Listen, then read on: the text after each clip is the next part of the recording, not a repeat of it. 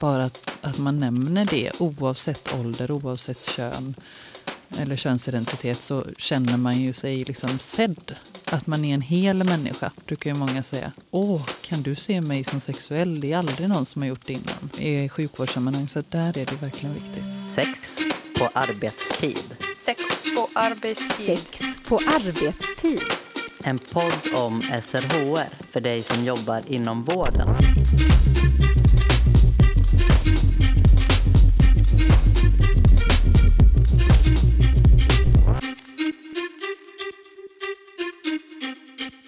Varje år får mer än 60 000 personer i Sverige cancer.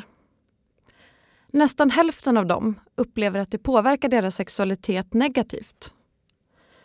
I det här avsnittet ska vi ta reda på hur du som vårdpersonal kan prata med dina patienter om saker som sexuell lust när man jämt mår illa, torra slemhinnor och beröring efter strålning. Till hjälp har vi Lisen Hedén och Linda Åkerflå. De är specialistsjuksköterskor i onkologi på Sahlgrenska universitetssjukhuset. De jobbar också i ett forskningsprojekt som heter Eftercancern.se. Vi som gör sex på arbetstid idag är Jennifer C. och jag, Anna Skoglund. Hej Lisen och Linda! Vad är eftercancern.se för något? Det är ett digitaliseringsprojekt som vi blev inbjudna till för 3 år sedan ungefär. För att vi ville hjälpa till att sprida, eller vi fick hjälp att sprida vår information till patienter som vi är specifikt för vår patientgrupp som vi jobbar med på Sahlgrenska. Och vi fick också förfrågan om det var okej att beforska oss i mötet med patienterna och införandet av olika digitala hjälpmedel i kontakten med patienterna. Så det finns en hemsida som man kan gå in på som heter Eftercancern. Så den finns på adressen www.eftercancern.se. Och där finns det information som är särskilt riktad till sådana som har fått cancerbehandling mot bäckenområdet. Hittar man information om sexualitet där? Ja, det gör man. Man hittar information om olika symptom och följdsjukdomar som kan drabba när man har fått strålbehandling mot bäckenområdet. Då är det bland annat sexuell hälsa och sexualiteten som kan bli påverkad i hög grad. Och vi ska ju prata lite mer om det i det här programmet. Men som vi hörde i introt, cancer idag är ju väldigt vanligt. Kan man på någon slags generell nivå säga hur cancer påverkar sexualiteten? Generellt sett så brukar det vara så att cancer är väldigt laddat för många. Bara att få beskedet att man har fått cancer i sig brukar kunna påverka sexualiteten. För mycket annat blir mer aktuellt och sexualiteten för stunden kanske kommer mer i skymundan. Och beskedet och vad som ska komma härnäst blir mer väsentligt. Men ofta så är det ju så att redan där så blir det en påverkan i sexualiteten. Sen kommer ju eventuellt den tänkta behandlingen att inverka ytterligare. Och det kan se olika ut beroende på vilken behandling man får. Så beskedet i sig i ett första läge och sen även behandling på olika sätt. Men vad är det för vanliga tankar som dyker upp då när man får ett sånt här besked? Jag tror att det för många kan handla om att kommer jag någonsin kunna ha sex igen? Hur kommer det här att påverka mig fysiskt? Jag tror att många också kan få tankar om kommer jag överleva? Det här är ju cancer är ju potentiellt livshotande sjukdom. Så det påverkar ju på många olika plan. Psykologiskt och fysiologiskt och socialt i relationen. Man kanske har känt att man har varit en stark person innan som har varit lite projektledare i familjen kanske. Plötsligt blir man svagare och relationen påverkas. Så där tror jag många har en påverkan på det sättet. Och för en hel del så är det också så att fertiliteten är en del av sexualiteten. Och det är ju någonting som kommer upp till ytan. Vi är många som ska starta behandling. Kan jag göra någonting för att bevara min fertilitet? Finns det något jag kan göra eller kommer min behandling att påverkas? Dock är vi inom sjukvården tyvärr inte tillräckligt bra att lyfta de frågorna. Det skulle vi behöva bli ännu bättre på, som mycket annat när det gäller sexualiteten och cancer. Jag tänker cancer kan ju drabba människor i alla åldrar. Och är det som så att cancer i barndomen eller när man är väldigt ung också kan påverka fertiliteten på sikt? Är det någonting som ni känner till kring det? Det är ofta svårt att veta hur det blir när man har fått behandling i så ung ålder. Har man inte puberterat innan så vet man ju inte riktigt hur det blir. Men ibland så får vi ju och har nära samarbete med mottagning som träffar dem som fick cancer som barn. Och det är ju inte ovanligt att någon påverkan reproduktionsmässigt och så kan det ibland vara. Och att de kan behöva ha kontakt med sådana kliniker för att få mer vägledning. Jag tänker också, hur länge följer man upp en patient efter att man har haft en cancerdiagnos och behandlats för denna? Det skiljer sig ju på olika diagnoser och det kan skilja sig också. Du nämnde det här med barn. Där följer man ju barnen i olika tidsperioder också. Men säkert också beroende på vilken diagnos man har fått och haft. Och i vuxensjukvården är det likadant. Man följer det olika länge beroende på diagnos och stadium och sådär. Så det skiljer sig. Men ofta är det generellt något år, flera år. Det är svårt att liksom säga något generellt. För de som har fått cancer i barndomen, på vilka sätt kan det påverka fertiliteten längre fram i livet? Möjligt. Hos en flicka som har behandlats så kan det ju vara så att, och pojkar, puberteten kanske inte utvecklas som den hade gjort normalt, utan att det kanske är försenad eller att man kan behöva koppla in folk som jobbar med hormoner och se, behöver man göra tillägg, behöver man göra något för att underlätta det här? Så det är väl mycket att det normala eller det tänkta puberteten inte blir exakt som den har blivit kanske. Att den försenas eller inte kommer igång som den skulle ha gjort. Vad gör man då? Vi jobbar ju inte så mycket med barn så att det är inte vår spetskompetens, men ofta så är det ju så att man remitterar till personer som är duktiga på det här med hormoner och även är det inte ovanligt att reproduktion som är duktiga med hur vi funkar med könsorganen och sådär, att de kopplas in och får hjälpa till att vägleda eftersom de är bäst kunniga inom detta. Så många gånger så remitteras det till instanser som är proffs på det här och så får de ta vid med patientens problem. Sen några år tillbaka så finns det en uppföljningsmottagning för den här patientgruppen som har fått behandling som barn på Sahlgrenska sjukhuset. Så dit kan man vända sig om man vill ha kontakt med någon som jobbar med de här frågorna. Vad heter den? Den heter uppföljningsmottagningen för unga vuxna som har fått cancer som barn. Är det möjligt för invånare eller unga personer i hela Västra Götalandsregionen att söka sig dit? Det är det, ja. Och de håller också på att jobba fram det här redan, att man ska ta tag i det på samma sätt som de gör fast på onkologkliniken på barnsjukhuset. Så man håller verkligen på att jobba med detta och de är ju framkant med att remittera vidare patienterna om de har problem av den här karaktären. Man har ju hört om det här med att frysa ägg och spermier. Är det någonting som görs? Absolut, det görs.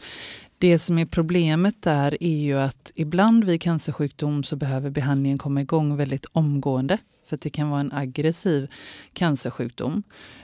Och då kanske det inte alltid hinns med att göra fertilitetsbevarande åtgärder. Men frågan ska alltid lyftas. Tyvärr gör den inte det i den utsträckningen som vi önskar. Och där är det också lite ojämnt för att det är lättare för en man, om den har puberterat, att kunna lämna spermier. För en kvinna så handlar det oftast om stimulering av hormoner. Och det kan ju vara jättesvårt om det är unga patienter. Men det är också så att det är en process som tar ungefär 2 veckors tid från start. Vilket resulterar i att det är i relation till när behandlingen behöver starta och så. Så det kan se lite olika ut. Tyvärr har inte alla möjlighet att kunna göra fertilitetsbevarande åtgärder. Men då måste diskussionen föras, tycker vi.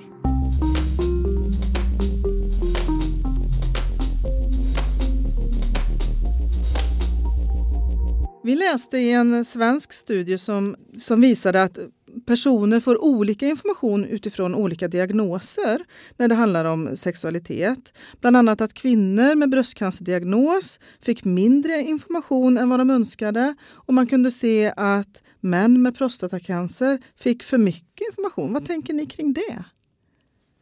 Det känner vi ju igen från kliniken. Och det är en ojämlikhet där i den frågan faktiskt, kvinnligt manligt kanske, eller att man har lättare för att prata om manlig sexualitet kanske för att det Många gånger är fokus på funktion, erektion och att det finns åtgärder att ta till. Okej, så det kan handla om en rädsla kanske att ge information när det inte finns tillräckligt mycket hjälp att få? Så tror jag absolut att det kan vara. För man har kanske inte kunskap själv om vilka åtgärder man skulle kunna erbjuda som vårdpersonal. Men vi tycker ju så här att man ska kunna prata om det här även om man inte har något jättemycket åtgärder att ta till. Bara för att sätta ord på känslorna kring det här med påverkad sexualitet kan ju också vara en stor hjälp. Man kan behöva höra att man inte är ensam. Sen har det väl också varit lite så att det har varit beforskat mer på män för att det var kanske tydligt där hur sexualiteten påverkas i form av att man kan se liksom potensgrad, alltså erektionsgraden, hur väl personer kan få stånd och sånt. Och där har du inte lika utförligt beforskat på kvinnlig sexualitet. Och rent fysiskt så har man inte möjlighet att erbjuda kvinnorna olika medikamenten eller hjälpmedel likt männen på samma sätt i alla fall. Och då tror jag att man många gånger drar sig. Sen är det ju också så att tittar man på det cancermässigt till exempel så är ju prostata en oerhört stor grupp till exempel där männen är patienter. Så att det är, sen tror jag också att det kan ligga lite tyvärr det här i våra traditioner från många år tillbaka. Att kvinnor kanske inte alltid framhävs så mycket i alla sammanhang. Ser ni några andra ojämlikheter mellan olika patientgrupper när det kommer till hur mycket information man får om sexualitet i samband med sin diagnos och behandling? Absolut. Jag tror att om man överhuvudtaget tar upp det som vårdpersonal så gör man nog det tyvärr väldigt svävande. Man kanske pratar kring slemhinnor och ofta kanske det är just att man tänker att sexualitet förknippas med att du har cancer i genitala områden eller bäckenområdet. Men sexualitet är så brett så att det är väldigt stor risk tror jag att man inte nämner det för till exempel en person som har en cancer i huvud-halsregionen eller att man har fått ett malignt melanom, hudcancer, då kanske man inte heller tar upp det lika. Så jag tror att man lättare som vårdpersonal pratar om det när patienten är drabbad i de funktionella organen för sexualitet. Varför behöver man prata om det med någon som har malignt melanom då till exempel? För att behandlingen och eventuellt dess biverkningar kan leda till en påverkad sexualitet. Men också det här att behandlingen i sig kan leda till att jag till exempel tappar mitt hår. Hur ser jag på mig själv om jag tappar mitt hår? Hur känner jag mig i min förändrade kropp? Och vad leder det till sexuellt? Det kan ju påverkas även vid en cancer som inte sitter i regionen för just sexuell funktion. Sen tror jag till exempel huvudhalscancer som du nämnde där. Det är ju också så att har man fått en strålbehandling mot slemhinnor överallt i kroppen där vi har slemhinnor så är det så att när man får en strålbehandling så är alla slemhinnor väldigt strålkänsliga och får en påverkan ganska tidigt under behandlingen. Vilket medför problem. Det kan bli mycket slembildning och det kan lukta illa. Och det påverkar också förstås både nära. Att om man vill vara nära en annan människa, känna närhet och kanske kyssar och smek. Det kan ju bli ett hinder för många av de här patienterna tror jag. Hur kan man som vårdgivare hjälpa sina patienter i det här läget? Om man öppnar upp och ställer frågor och får till svar att det finns funderingar och en påverkan i sexualiteten. Jag tänker, ni är proffs på det här. Om vi tänker andra som inte jobbar kanske med cancerpatienter på samma sätt. Jag tror man kommer jättelångt med att bara öppna upp som du säger och lyfta på locket och erbjuda att man kan vara där och lyssna. Och också tala om att att det är vanligt att man har de här funderingarna. Och att det är vanligt med biverkningar som påverkar sexualiteten. Man behöver ofta inte erbjuda så mycket åtgärder för att man ändå kan känna som patient att det ger någonting tillbaka. Att någon faktiskt har lyssnat och tagit det här på allvar. Kan det vara så att en hel del av biverkningarna finns under en period i den här personens behandlingsperiod eller en tid i livet eller Eller tänker man att det är mer vanligt att nej, men nu finns det biverkningar som kommer finnas där? Vi jobbar ju med bäckencancerrehabilitering och det är ju en grupp som många av dem har fått strålbehandling. Och då påverkar det både tarmslemhinna och det påverkar genitaliernas och könsorganens slemhinna. Och det är så att då har du en akut påverkan under behandlingen men många gånger en kvarstående biverkan också som är kronisk. Och de konsekvenserna kan man behöva leva med resten av sitt liv. Så där finns det verkligen ett behov av hjälp och stöd och hur ska det fungera för mig fortsättningsvis? Stort behov, verkligen. Men generellt sett kan man väl säga att i det akuta skedet, i behandlingsskedet oavsett vilken typ av cancersjukdom du har, så drabbas ju alla och får någon form av påverkad sexualitet. Men sen i det längre loppet så är det ju många som hämtar sig men de får kanske lära sig att bejaka sexualiteten på andra sätt eller på nya sätt eller hantera den förändrade kroppen och sådär. Hur gör man då? Ja, det är en svår fråga för att det är ganska individuellt men mycket så handlar det ju om att man ger dem kunskap om varför det har blivit som det har blivit. Alltså behandlingskunskap och hur behandlingen har inverkat och mycket när det handlar om sexualitet oavsett om det är cancer eller ej så handlar det ju att normalisera. Man kanske får prata mycket med dem om vad är det som gör att du inte känner dig bekväm med din förändrade kropp. Jo, det där ärret. Ja, hur kan vi jobba med det? Finns det några lösningar? Finns det något som gör att du kanske besväras mindre? Jag hade en gång en ung tjej som jag brukar tycka är ett bra exempel som jag tar när jag träffar patienter. Hon hade fått stomi efter sin behandling och hon hade opererats. Hon hade ett stort ärr på buken och detta hindrade henne i att känna sig bekväm när hon skulle vara sexuell. Och hon hade fått tipset av en sköterska hon hade träffat att gå och köpa något finare linne, underklädeslinne som hon tyckte att hon kände sig bekväm i. Och så hade hon köpt en kortare kjol. Och med detta så kunde hon känna sig sexuell för att hon behövde inte hela tiden påminnas om ärren och stomin. Och kunde då lättare slappna av i sexuella aktiviteter med sin partner. Så att man får försöka hjälpa dem att se möjligheterna istället för hindren och lösningar och sådär. Det är ett tydligt praktiskt hjälpmedel som du nämner nu. Och jag tänker också på det här med torra slemhinnor. Funkar glidmedel till exempel? Eller har ni exempel på andra sexuella hjälpmedel? Det första vi rekommenderar är att man börjar med ett lokalt östrogen. Om det är så att man har kommit in i ett... Våra patienter kommer ofta in i ett tillfälligt eller kroniskt klimakterium. Kanske för tidigt för att man får en behandling innan man är i klimakterieålder. Så lokalt östrogen är någonting som vi förordar som hjälper väldigt många kvinnor på många sätt. Både komfortmässigt för att det kan förhindra att man får skav och så. Och det hjälper också en del kvinnor att känna komfortabelt. Att det är mer komfortabelt i sexuella situationer.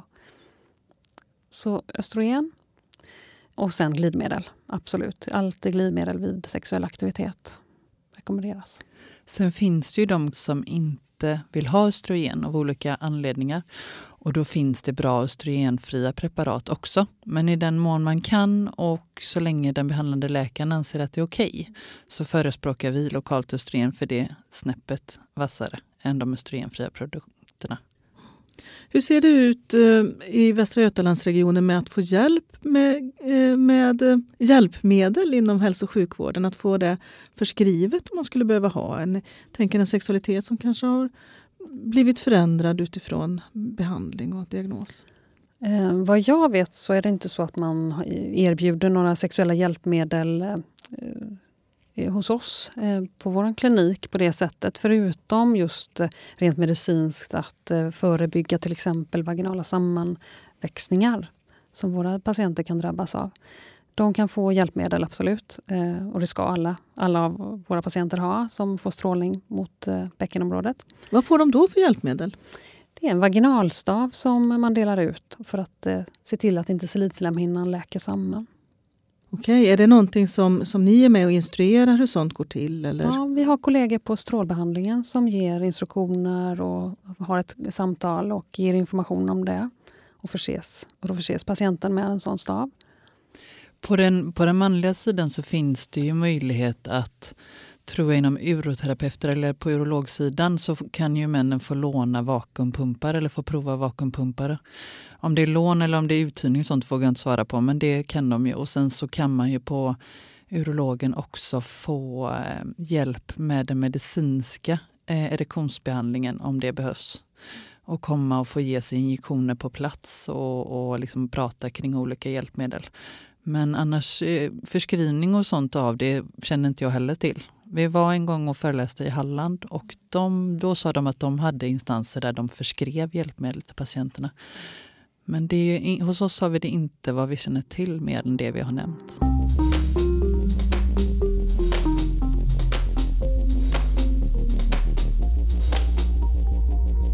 Vi har ju pratat om torra slemhinnor, ärr. Olika lukter. Finns det andra kroppsliga förändringar som kan uppstå i samband med behandling som ni vill nämna? Alltså något som är väldigt viktigt tänker jag, det är lusten. Lusten påverkas ju oftast hos våra patienter. Och det kan ju grunda sig redan i att lusten till kanske vissa vardagliga tillfredsställande grejer sänks av att de är påverkade av behandlingen eller inte orkar som de tidigare gjorde eller har en väldigt trötthet som inverkar.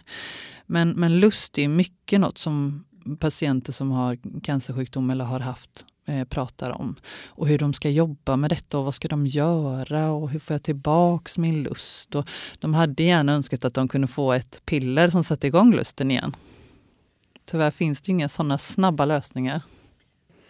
Sen tänker jag också att påverkan av olika kirurgiska ingrepp förändrar det sexuella gensvaret. Som till exempel om man har blivit opererad i bäckenområdet så är det blodkärl och nerver. Det är ett blodkärlsrikt och nervrikt område som kan bli påverkat av att man har varit där och opererat. Och då kanske inte man får det sexuella gensvaret på så sätt att erektion både hos kvinna och man blir nedsatt. Lubrikation blir nedsatt. Så sånt är ju viktigt att få med sig och få information om när du får en sån typ av behandling. Och det som man kan tänka på som vårdpersonal är väl att många inom vården får ju lära sig anatomi och fysiologi, hur vi ser ut i kroppen och hur kroppen fungerar. Och om man känner sig osäker att ta upp ämnet så kan ju detta vara någonting att luta sig emot. Så att då kan man alltid ta upp att vid den här operationen så har man tagit bort det här och det här. Eller den här cytostatiken kan leda till det här och det här eller så vidare. Så det är ett bra sätt att komma in på sexualiteten om man tycker det är svårt. Ni jobbar inom den specialiserade cancervården. För vilka andra inom vården är just frågor kring cancer och sexualitet relevanta? Jag skulle säga att alla som jobbar inom vården ska prata kring detta ämne och vi gör det alldeles för lite. Många andra sjukdomar som vi kan drabbas av kan ju få en påverkad sexualitet. Så att jag tänker att det spelar ingen roll vart man vårdas, utan har man vårdats eller fått någon sjukdom eller åkomma så åligger det oss inom sjukvården att säga att detta kan påverka sexualiteten och det här behöver du kanske tänka på. Var kan exempelvis en person som jobbar på en vårdcentral vända sig för att få hjälp och stöd i sina funderingar hur den ska kunna hjälpa sin patient eller remittera patienten? Jag tänker på Sexualmedicinskt centrum skulle kunna ha en sån enhet som man kan ringa till för att fråga om vägledning. Sen är det väl generellt sett så att man kanske kan vända sig, för många gånger finns det ju personer som är intresserade inom området även om de kanske inte titulerar sig som sexolog eller sexualrådgivare. En hel del socionomer kan vara nischade lite åt det hållet, vissa psykologer. Man kan kanske hänvisa dem eller bolla med familjeterapi eller parrådgivning. För många gånger, även om de kanske inte är uttalade heller sexologer, så har de kunskapen och då kan man få ett bollplank där. Eller kanske bara lyfta det med någon kollega som kanske har utsatts för frågan tidigare och kunna få svar. Så mycket handlar det nog också om att leta sig fram, känna sig bekväm i det. Kolla upp olika tekniker att prata om det så kanske man kan komma åt problemet på ett annat sätt. Men där är det ju någonting på spåren tycker jag, Lisen. Det där med att träna sig och söka egen kunskap, det är ju superviktigt. Att våga ta de där orden i sin mun och våga fråga patienten.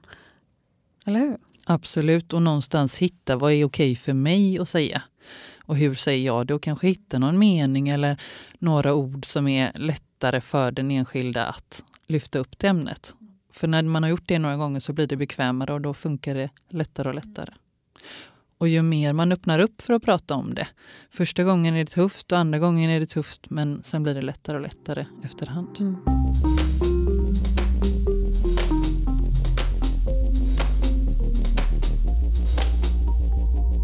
Vi läste att många patienter känner en rädsla för att man kan överföra cancern till sin partner. Går det? Det är ju en myt. Nej, det kan man inte. Och den myten grundar sig väl säkert jättemycket i det här med HPV-viruset och humant papillomvirus. Att oj, är det ett virus? Och ja, det är det. Men om man bara går till det för att göra en liknelse så är det ju så att alla personer som någon gång har varit sexuellt aktiva en gång har utsatts för HPV. Och hos de allra flesta läker det ut och i vissa fall gör det inte det utan kan utvecklas vidare till exempel ett mer aktivt virus eller cancer. Så att det är verkligen som Linda säger där att det är inget som är smittsamt, cancern.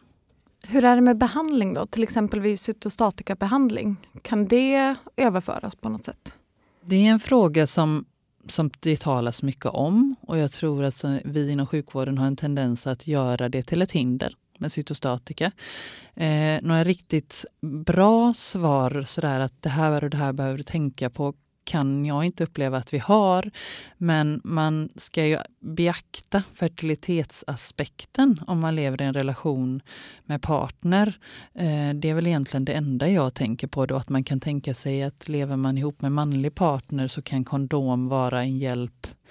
Om till exempel utlösningen är frätande på en skör slemhinna eller så. Men egentligen vill vi inte ha några hinder med kondom och sånt utan man ska bejaka sexualiteten. Precis, och en kondom kanske man ska använda för att det ger skydd mot andra sexuellt överförbara sjukdomar eller mot graviditet. Men annars finns det ju ingen anledning att ge rådet att alltid använda kondom. Men det här med fertiliteten och cytostatika, där kan man behöva fråga sin läkare vad som gäller, så att säga.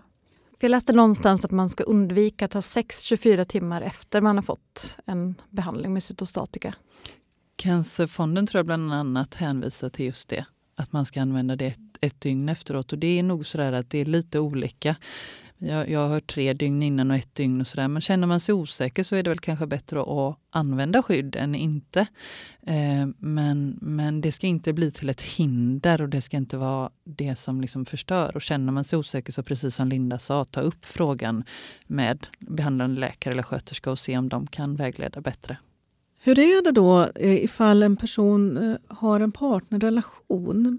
Jag tror i många fall så påverkas relationen, absolut. För att rollerna kan bli förändrade. Man kan känna sig utsatt på både partner och drabbad. Och känna sig svag i perioder. Och det rådet man kan ge till paret eller individerna, det är ju att prata. Och kommunicera, prata, berätta hur du känner och sätta ord på sina tankar och känslor.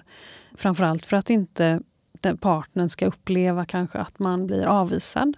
Fast man egentligen inte vill avvisa utan kanske bara för att man är trött. För att man har fått behandling eller man är trött av olika anledningar. Vilket är väldigt vanligt, man kanske är illamående och så.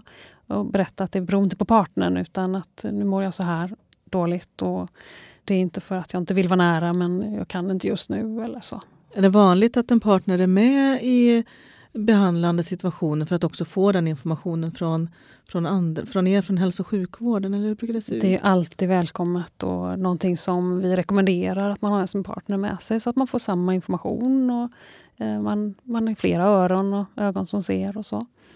Var kan paren få hjälp någonstans?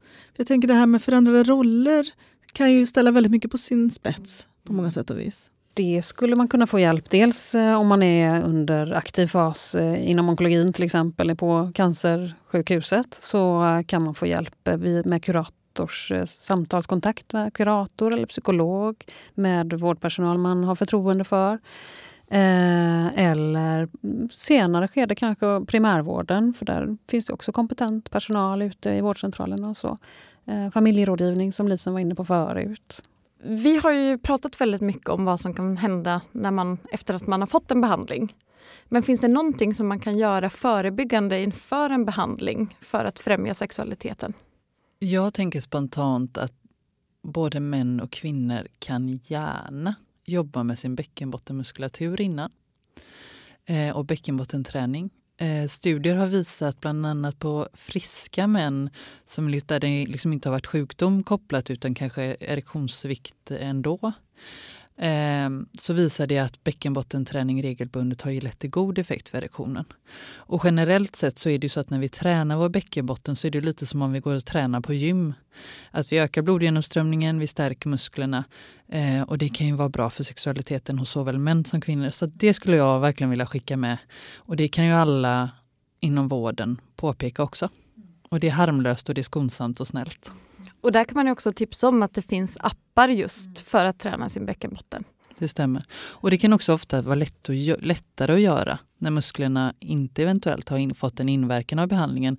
Då kanske man lättare kan hitta knipet och då blir det lättare att kanske hitta det om man har fått en påverkan sen. Så det är bara ett sånt där första tips jag tänker. Tänker du på något annat? Jag tänker allmänt, generellt. Dels kommunikation, prata om man har en partner eller prata med sin vän eller vad det kan vara. Som man har en relation till. Så att man tränar sig på att prata om sådana här saker som sexualitet. För att det är svåra saker att prata om sen om man får en sjukdom.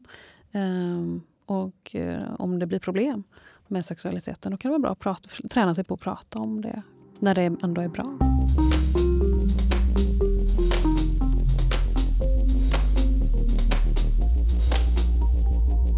Ni har under det här programmet gett jättemånga bra tips. Vi brukar ju avsluta våra program med att ge ytterligare några tips som vänder sig kanske specifikt till vårdpersonal. Har ni med någonting som ni vill dela? Som första punkt eller tips så tänker jag att vi alla som jobbar inom sjukvården ska släppa tanken om åtgärd när det gäller sexuella samtal. Vi behöver inte ha någon åtgärd utan bara på något sätt ta upp frågan för att visa att personen är sexuell och sen kommer vi få så mycket tillbaka och patienterna kommer vara så nöjda. Det upplever ju vi att bara att man nämner det oavsett ålder, oavsett kön eller könsidentitet så känner man ju sig liksom sedd. Att man är en hel människa brukar ju många säga. Åh, kan du se mig som sexuell? Det är aldrig någon som har gjort det innan. I sjukvårdssammanhang så att där är det verkligen viktigt. Så lägg bort det där att du ska ha en lösning, det behöver du inte. Sen tänker vi också på att träna. Träna på att ta upp frågan, träna på att ta de här orden i din mun som du kanske är lite ovan vid och kanske är lite svårt att prata om. Men träna på olika könsord, vad som känns bekvämt för dig att prata om. Så, som Lisen sa förut, ju mer du tränar desto bättre kommer du känna att det går. Och som sista tips så vill vi säga våga. Kasta dig ut och våga för att det är väldigt häftiga möten man kan få. Stort tack för att ni kom hit idag och var med i Sex på arbetstid. Tack så hemskt mycket för att vi fick komma. Tack.